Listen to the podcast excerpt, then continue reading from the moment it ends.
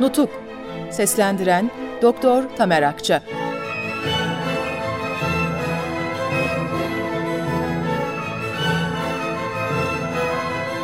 19. Bölüm İstanbul hükümetinin tutuklama kararı.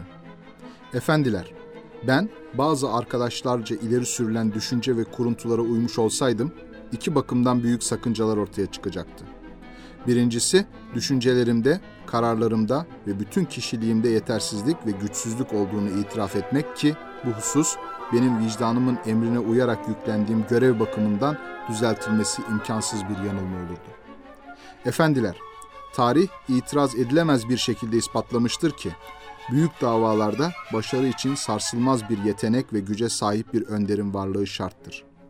Bütün devlet adamları ümitsizlik ve beceriksizlik içinde, bütün milletin başsız olarak karanlıklar içinde kaldığı bir sırada her vatanseverim diyen binbir çeşit insanın binbir hareket ve görüş tarzı ortaya attığı ve her şeyin allak bullak olduğu bir dönemde danışmanlar yoluyla birçok hatırlı ve nüfuzlu kimselere bel bağlama gereğine inanmakla güvenli ve kararlı bir şekilde ve özellikle hızla yol almak ve en sonunda çok çetin olan hedefe ulaşmak mümkün müdür?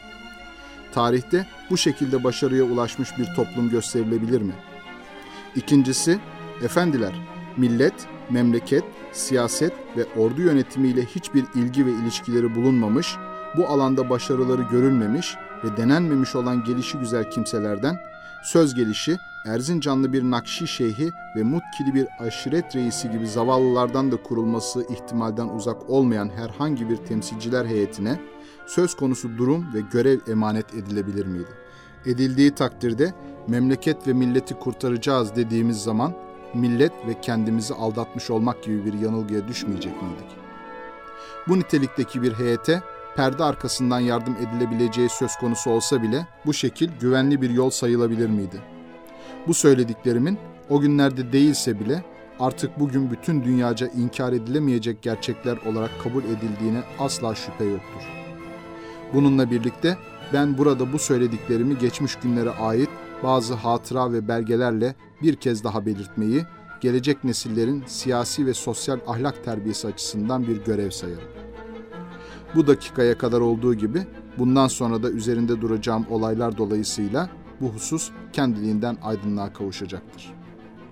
Efendiler, Erzurum Kongresi'nin bitiminde Ferit Paşa'dan sonra Harbiye nezaretine yeni geldiği anlaşılan Nazım Paşa imzasıyla 15. Kolordu Komutanlığı'na 30 Temmuz 1919 tarihli şöyle bir emir geldi. Mustafa Kemal Paşa ile Refet Bey'in hükümetin kararlarına aykırı faaliyet ve hareketlerinden dolayı hemen yakalanarak İstanbul'a gönderilmeleri babalice uygun görülüp o bölgedeki memurlara emirler verildiğinden kolorduca gereken yardımda bulunulması ve sonucundan bilgi verilmesi rica olmuş. Bu emre kolordu komutanlığı tarafından layık olduğu şekilde cevap verildi. Bu cevabı öteki komutanlara da verdirerek dikkatlerini çektirdim.